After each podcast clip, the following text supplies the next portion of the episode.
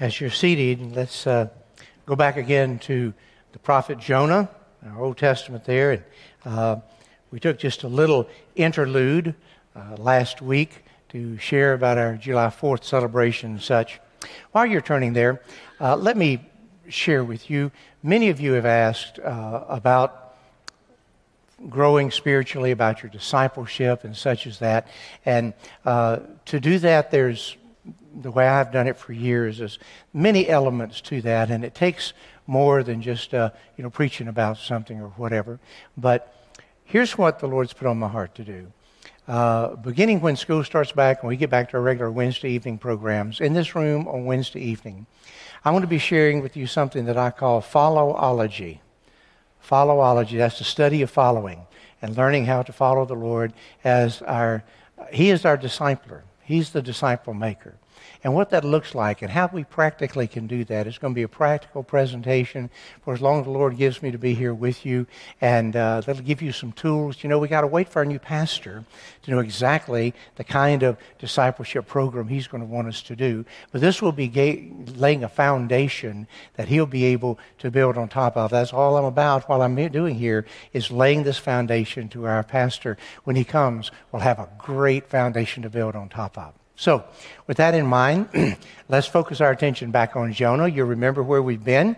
Uh, this is far from a children's story. This is far from a fish tale. This is a phenomenal experience that we walk and encounter God with. He has really been uh, encountering me as I've been preparing to share this. As we look to chapter 1, Jonah gets called uh, to go to Nineveh, the capital city of Assyria and they were some of Israel's most hated and despised enemy. They had already decimated Israel in so many ways, taken so many people away, killed so many. It was horrible. They were one of the most violent uh, and really horrible civilizations that were known in history. And so God came to Jonah and he said, Jonah, I want you to go and preach to the people in Nineveh, the capital city of Assyria. Well, Jonah heard that call loud and clear. And uh, he got on a boat and headed in the exact opposite direction. And that's when uh, the violent storm came, and the only way that uh, the boat was going to be saved, the people were going to be saved, is Jonah really gave his life and allowed himself to be thrown overboard. So that was in chapter one. Here's what we learned from that we learned you can run from God, but you can't hide. The harder that you run from Him, bam, the harder you run into Him because He's not going to let you get away with second best when you can have first best. You can have the very best He wants for your life. And so He loves us enough to encounter us. Then we got to chapter 2, where Jonah found himself sinking lower and lower and lower in the, in the ocean. And then this big whale, this big fish, whatever it was, came up and swallowed him. And there in the belly of the, the beast, uh, he cried out to God. God, I don't want to die. I, I want to make vows to you. I want to make sacrifices to you. And he had this tremendous prayer. Here's what we learned no matter how low you go, God can reach and pick you up. When, when you hit bottom, God is right there. He was right there with Jonah in the belly of the beast, and he answered his prayer. No matter how low we go, sometimes some of us have to get dragged on the bottom for a while before we wake up to what God wants to do in our lives and look up to Him. So we learned that in chapter 2, uh, down to the last couple of verses. We're going to start there at verse 8 and pick up and move into chapter 3 and find this third lesson that God wants us to hear from His prophet Jonah. Jonah chapter 2, look at verse 8. Those who regard worthless idols forsake their own mercy or their own source of mercy. But I, I will sacrifice to you with a voice of thanksgiving. I will pay what I have vowed. Salvation is of the Lord. So the Lord spoke to the fish, and it vomited Jonah out onto dry land. Let's pray. Holy Spirit, it is, it is so important right now. I just want to beg you, Holy Spirit, that this not be just some story out of the Bible, but this becomes, as it is, the living and active, infallible Word of God to speak to our hearts right now where we are today. Because we're so like Jonah, in so many ways. And we need the grace and mercy that he experienced as well. We pray this in your name. Amen. Jonah was sorry. He, he was sorry that he had made God mad. Uh, he was sorry that he was punished by having to spend three days and nights in the belly of the beast. But he was not sorry that he hadn't gone to Nineveh. He hadn't changed his mind whatsoever about his hatred of the Ninevites. He probably had members of his family, dear friends of him, who had, whose lives had been decimated by the Assyrians when they invaded Israel and, and down into Judah. And so he had this, this patriotic hatred for, for this people group. And he didn't repent of that. How, how, can you say that? Well, you can even see it in his prayer. There, those who regard worthless idols forsake their own source of mercy. Who's he talking about? He's talking about the Assyrians. He's talking about those who, who uh, worship idols and, and, and worship their, uh, their, their own uh, leader as, as a god. You know, that's, that's who he's talking about. But he's saying, oh, but me, me, I'm, I'm different. I know the Lord God and, and I'm going to pay my vows and I'm going to make my sacrifices to him. I'm not like them dirty, old, rotten, horrible Assyrians whatsoever. We sense right away this man is only half hearted. Now, we're going to see it even more as we go into the third chapter. Just half hearted in his commitment whatsoever. We also know because Jonah did exactly what he said he was going to do. When he got out of the belly of the beast, when he was vomited up on dry land, he didn't make a beeline for Nineveh. He made a beeline for Jerusalem. Because at Jerusalem, that's where the temple was and he could pay his vows and he could make his sacrifices and worship his God and share his testimony. Let me tell you what happened to me. Let me tell you how God delivered me. And I can hear him just waxing eloquent in that prophetic voice of his about he had spent these three days and nights in the belly of the beast and God had, had delivered him. I'm not sure he told the whole story, though. I'm not sure I, I, that he told the reason that he found himself in the belly of the beast was because he was walking in absolute disobedience to God and just refusing to do what God put in his heart to do. So I think he was up to some tricks we're going to see him playing here in the third chapter in just a few moments as well. You see, he still hated these Assyrians. Have you ever disagreed with God as to who deserved to be saved? Have you ever disagreed with him about whether somebody is worthy of his grace and mercy? Now, I know you say, oh, Brother Fred, now come on now. I'm, i know better than that. That's a trick question. I know that everybody deserves to be saved. Do you really?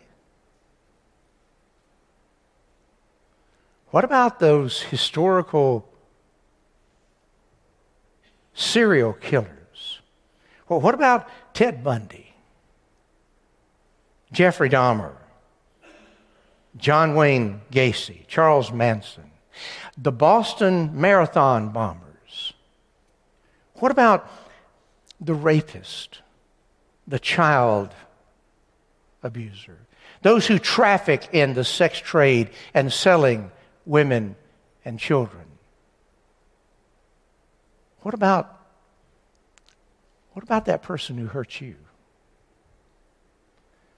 What about that person who just caused your world to shatter? Who walked out of your life? Or that person who took the life of the one that you love so much? Or the one who made off with your business or your life savings? What about the doctor that botched that operation and your child died? Do you pray for that person to be saved? Or would you rather justice to be done? Because if justice was served, people who do these horrible things would burn in hell. Isn't that, isn't that what we really feel? Isn't there a little bit of Jonah in each and every one of us? And don't we find ourselves sometimes thinking we're more just than God is? And we have a higher standard even than He? Oh, as soon as you say it, you know that's wrong. But there's something in our heart. We're more like Jonah than we'd like to admit. Welcome to his world. Let's, let's jump into chapter 3, and we'll see about this reluctant prophet. Now, the word of the Lord came to Jonah the second time. Pause right there. The word of the Lord came to Jonah the second time. Why did the word of the Lord come to Jonah a second time? Because he hadn't obeyed it the first time. God had to call him again. God had to call him a second time because he didn't obey the first time.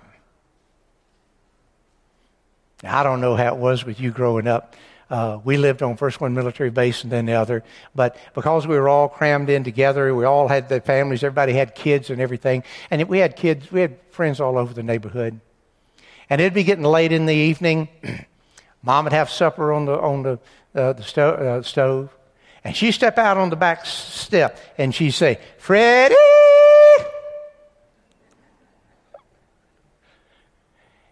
And I could hear that blocks away. Come on home. Well, you know what I did? I kept right on playing with my friends.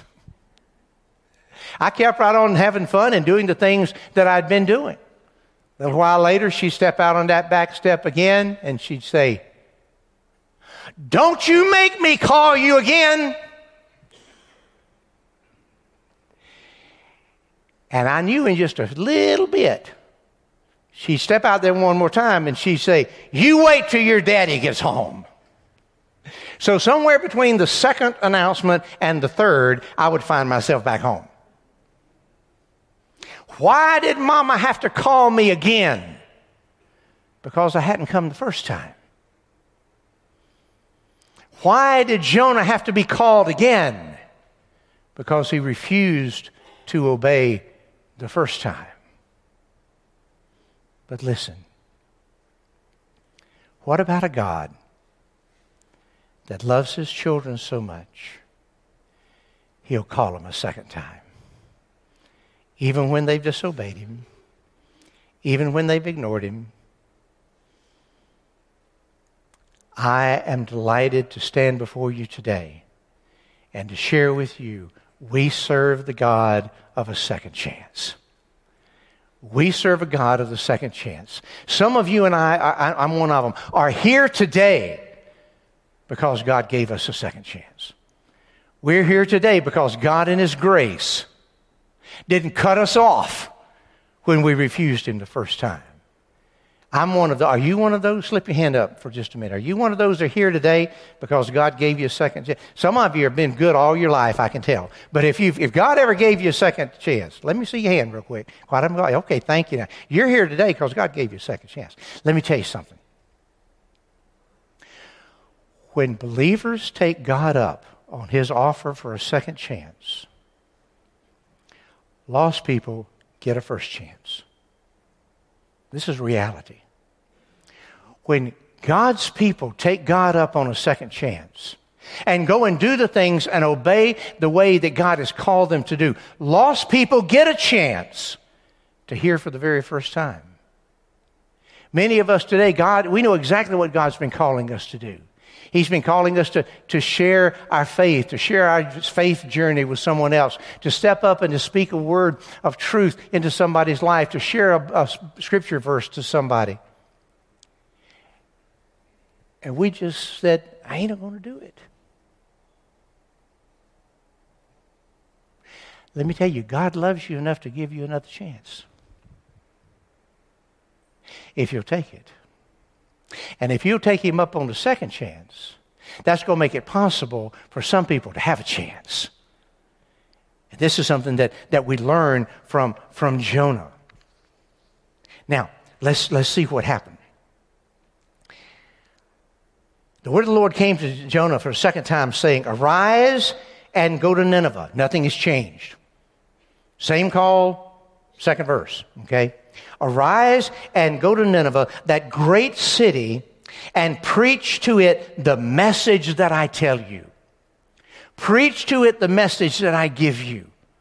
Listen to me very carefully. If you lead a small group, Sunday school class, teach youth, babies, whatever it is, if you're a preacher, if you're a deacon, whatever, listen to me. Here's the call of God. You preach the message I give you. You don't deviate from that. You preach the infallible Word of God that I have given you. This world doesn't need the gospel according to Fred. They need to hear the story of how God's grace has worked in my life. They need to hear the gospel coming from me. But they don't need the gospel of Fred. They need the gospel of Jesus Christ, who alone can transform lives. And that's the only message that you and I get to preach. But listen, that's the message, but God's call is to preach the whole message, to not leave anything out, to preach the whole counsel of God, and that can be uncomfortable sometimes. And that was uncomfortable for Noah, uh, Jonah, and we're going to find out in a minute how he skirted around that. But he said, Preach the message that I am going to give you. And then look, look at verse 3. So Jonah arose and went to Nineveh. Good idea, Jonah. You see, he'd seen the belly of the beast one time. He really did not want to see it again. That was enough. And so he obeyed. Now, this was a half hearted obedience. I see him grumbling and kicking sand all the way, but he obeyed. It wasn't wholehearted obedience, but it was some obedience. Listen to me very carefully. There is a disease that has infected the church of Jesus Christ, especially in America today. And it's the disease of minimal obedience. What do I have to get? What's the bare minimum that I have to do to get by with? How little can I do in order to satisfy God? And that's what we're looking for the bare minimum obedience. Let me give you a picture of that. When we were here uh, pastoring this great church, and our boys were real young, we lived out on Crawford Circle, and it was in the fall. Leaves had been falling for some time, and I had something I had to do that Saturday morning, first thing. So I called the boys outside, gave them all rakes. I said, "Guys, start raking the yard. I'm going to be back here in a little bit, and, and then we'll finish up." Okay? So I was gone for a little while. I came back, and there was one pile of leaves right here in the yard. And I went in the house and I called the roll, got them all together. I said, Guys, I told you to rake the front yard. We raked. See that pile right over there? What were they doing? Well, they're doing what kids do bare minimal obedience. How little can I get by with? And that infects the church of Jesus Christ. One of the reasons we don't see some of the great things happening in America that we did decades ago is because we have bought a counterfeit of bare minimum obedience. And in the church of Jesus Christ, fewer and fewer people are sold out to him, body, mind, and soul. Jonah obeyed. Let's see how what that bare minimum obedience looks like. So Jonah arose and went to Nineveh according to the word of God. Now, Nineveh was an exceedingly great city, a three day journey across. It, it, would take three days uh, of walking all day long from sunup to sundown, three days to get all the way across the city of Nineveh. Now, nowadays, that's nothing compared to the metroplexes that we have in the world today, indeed. But at that day, this was one of the largest cities there was. And so, okay, it takes a three day journey to walk all the way across. God told uh, Jonah, You go to Nineveh, you preach the message that I give you. Let's look at his obedience. Verse 4 And Jonah began to enter the city for the first day's walk. He began to enter the city for the first day's walk. This didn't happen in the second day or the third day, a third of the way across the city or two thirds of the way across the city. This happened just inside the city gate. Now, now, now here's Jonah. He steps inside the city gate. All right, God, I'm here. He steps over to one side, and then he preaches. What's he preach? Let's, let's read on. And Jonah began to enter the city the first day's walk, and then he cried out and he said, Yet 40 days, and Nineveh shall be overthrown. Or your Bible may say destroyed. This sermon that he just preached was five words long in the Hebrew language. Five words. He steps inside the city gates, off to one side, lifts up that booming prophetic voice of his, and utters five words. Steps back in the city gate, out he goes. I think he goes out and he sits on a hill and he said, Okay, God, I did it. Walked all the way to Nineveh, just went inside town, just preached. Can I go home now? There was so much God wanted the people in Nineveh to know. Yes, about his wrath and his justice, but also about his heart and about his grace and mercy and about his provision for those who will follow him. None of those things were included in this message. Five words. Some of you wish my sermons would be about that long, don't you? Five words, and then he's out of here. Gone. Jonah didn't expect anything to happen. He didn't want anything to happen. He was practicing minimal obedience. He stepped inside the city gate, he gave the essence of the message, and then he turned around and left. I'm done. There's my pile of leaves. I raked. And some of us are more like Jonah than we would like to admit. Much more like him than we would like to admit. Bare minimum obedience. But then again, Jonah didn't expect any results. He didn't want any results. Did you hear what Matt said earlier? I appreciate him saying that. I need to pay him for that, by the way. That we need to come expecting something to happen. We need to come expecting God to move in our heart. When we worship and when we sing and when we pray and when we give and when we hear and respond to the Word of God. Did you come expecting anything to happen in your heart today? Or are you expecting it to happen in somebody else's heart? oh, God, move in somebody's life out there. Get, get all them people straightened out. Did you come here today expecting something to happen in your heart? You get what you expect. You get what you expect. Jonah wasn't expecting any results. He was half hearted in his whole desire to do this thing. But I want you to look and see what happened. How God can even take half hearted obedience and do something with it. Look at verse 5.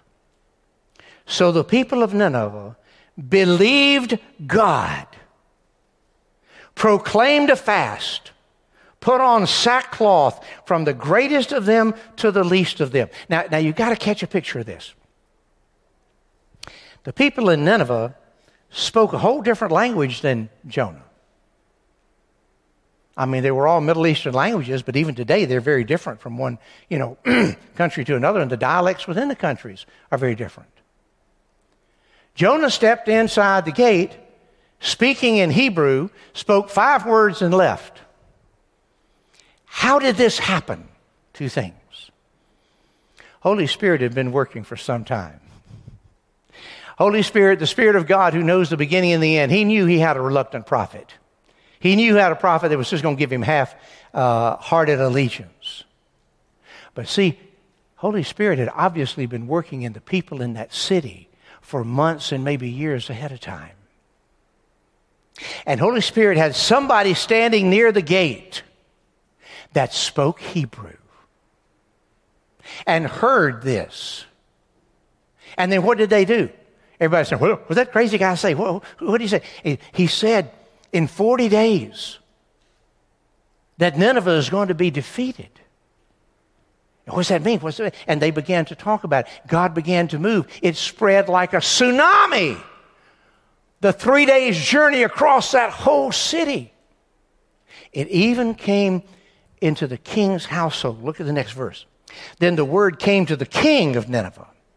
And he arose from his throne and laid aside his robe and covered himself with sackcloth and sat in ashes. Now, this was a, uh, from the Middle East even today, this is a, a symbol across uh, cultures about grieving over one's sin. To, to dress oneself in sackcloth and to throw ashes in the, and dirt in the air to fall all over you. Remember, Job did that hundreds of years before this ever happened. But it was a symbol of grieving over sin.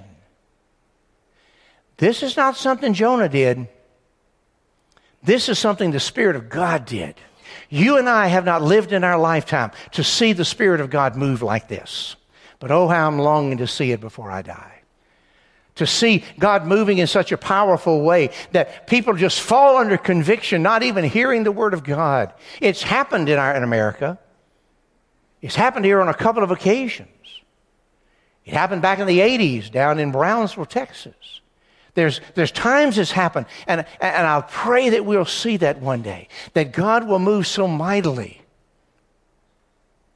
that people on the street, neighbors would go to neighbors and tell me, how you, can you tell me how to get right with God? This is something that was happening. It's a move of Holy Spirit. Man can't cause this. It happened all over Nineveh. All over Nineveh. Look what the king did. And the king caused to be proclaimed and published throughout Nineveh by the decree of the king and his nobles, saying, Let neither man nor beast, herd or flock taste anything. Do not let them eat or drink water. But let a man and beast be covered with sackcloth and cry mightily to God. Yes, and let every one of them turn from his evil way and from the violence that was in his hands. See, that was what they were known for as, as a bloody, violent people. Let him turn from that. And who can tell if God will turn and relent and turn away from his fierce anger and that we may not perish? He made, a, he made it the law. Everybody. But everybody was doing it anyway. You see that incredible movement of Holy Spirit? Now let's go back to Jonah for a moment. Let me tell you a lesson that I learned from Ray Whiten, who was a minister of music here for so many years. Ray used to say this over and over again God can't bless disobedience. You ever heard him say that? Many of you have. God can't bless disobedience, but He will bless obedience, even if it's half hearted obedience. And that's what He did here. Here we had this reluctant prophet, hated these people, really didn't want to see them changed at all, and yet God took His half hearted obedience five word sermon and cut to the heart of a city. Nineveh had a chance to accept the God of Israel because the prophet of the God of Israel got a second chance. And what did they do? They responded to it. They responded. Look then at verse 10. Then God saw their works that they turned from their evil way, and God relented from the disaster that He had said that He would bring upon them, and He did not do it. God saw their hearts, but He also saw that it, their, their repentance was obvious in their lives. It wasn't that they were just sorry for being caught, they wanted a change. They wanted their lives to be different. and it could be. Let me tell you two things we know historically. Jonah never left Nineveh. He spent his life sharing about his God to the people of Nineveh. He did have a turn of heart. That won't happen until after chapter 4, but he did have a turn of heart. And he gave his life. He was buried there. He gave his life for the people that he thought he hated. Secondly, we know this from the whole generation of people that were alive when Jonah preached and repented before the Lord, God withdrew his hand. He withdrew his wrath. But as these people who knew Jonah began to die, the generation that followed them returned to the same wickedness of their fathers and came back with evil and violence and a vengeance. And God raised up another prophet. His name was Nahum. And God, uh, through Nahum, spoke the prophecy of destruction over Assyria yet again. And Nineveh was indeed destroyed. We know exactly where Nineveh was. There's archaeological digs that go on there today, but nothing was ever built back on that site. Just like God's word said. Nineveh would forever be destroyed. And it was. But one entire generation was spared because a reluctant prophet even half heartedly obeyed now, God wants us to give total obedience. Don't misunderstand. God can't bless our disobedience, but He will bless our obedience. So let's draw this together. Where are we today? I am glad that I serve a God of the second chance. I've had to come to him many times in my life and say, Lord, I heard you and I didn't obey you. I'm sorry. I repent of that. I want to go and do exactly what you told me to do. And He's given me that second chance. Some of you are right there today. You know what God's calling you to do. You know who He's wanting you to talk to. You know what kind of obedience He's calling for you in your life. Some of you He's calling to service. Some of you may be calling even to ministry. And you've been keeping him at arm's length. You've been sticking your fingers in your ears, la, la, la, la, la, la. You know, any, anything whatsoever to drown out that call on your life. God's patience will wear out. But round today, you have a second chance. You can say, God, I repent. I want to turn away from rebelling against you. I haven't seen the inside of the belly of the beast, but I've drug along the bottom for a while. And I don't want to be there no more. If you'll give me a second chance, I'll grab onto it like a lifeline. Some of you want to talk about God like that today. But let me tell you something. If you do that, if you do that, other people are going to have a chance. Some of them are in your family. Some of them are in your family. And if you'll take God up at this second chance, He's going to give some in your family a chance because they see your obedience. God is a God of the second chance. He wants you to take that chance. But if you'll take that chance, then there are those who need a chance who'll have it. It's time to do business with God. Will you bow your heads with me, please? Close your eyes and just commune with God ever how you can. Listen to me very carefully. Right now, if God is dealing with your heart, and you know what He's wanted you to do, and you've steadfastly done everything you can not to do that, maybe you've suffered his disciplinary action. Maybe you find yourself on the bottom and bumping bottom right now. But with all within your heart right now, you want it to quit. You spent long enough in the belly of the beast. You spent long enough being put up on a shelf. You want God to come back and renew the joy of your salvation. You want Him to come back and give you a second chance. Will you ask Him right now? Everybody's heads bowed and eyes are closed. You might want to get up from where you sit right now and come to the altar. come on and do that while I'm talking. Others of you here, it's a calling God's placed on your life. And you know that. You know He wants you to be a certain kind of man or woman. You know He wants you to live a certain way. You've been fighting Him on that. But right now, Holy Spirit has pierced your heart. It's nothing about Fred Lodge. Holy Spirit has pierced your heart, calling you to change. Maybe you want to come right now to the altar and pray, but deal with it wherever you are. Some of you are longing to know God in a personal way. You want to know Him as maybe the Father you never had, or just know Him in, in His realness. And you want to give your heart and life to God. I'm going to be right around here in the front of the church for a while. People are going to be back in the connection center through the glass doors. Let us show you how to ask Jesus Christ to come into your heart and life.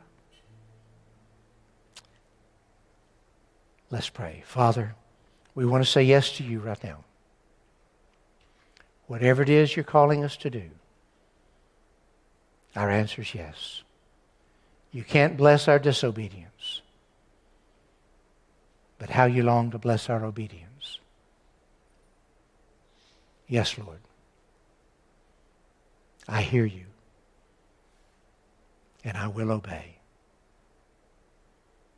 By the power and grace of our Lord Jesus Christ. Amen.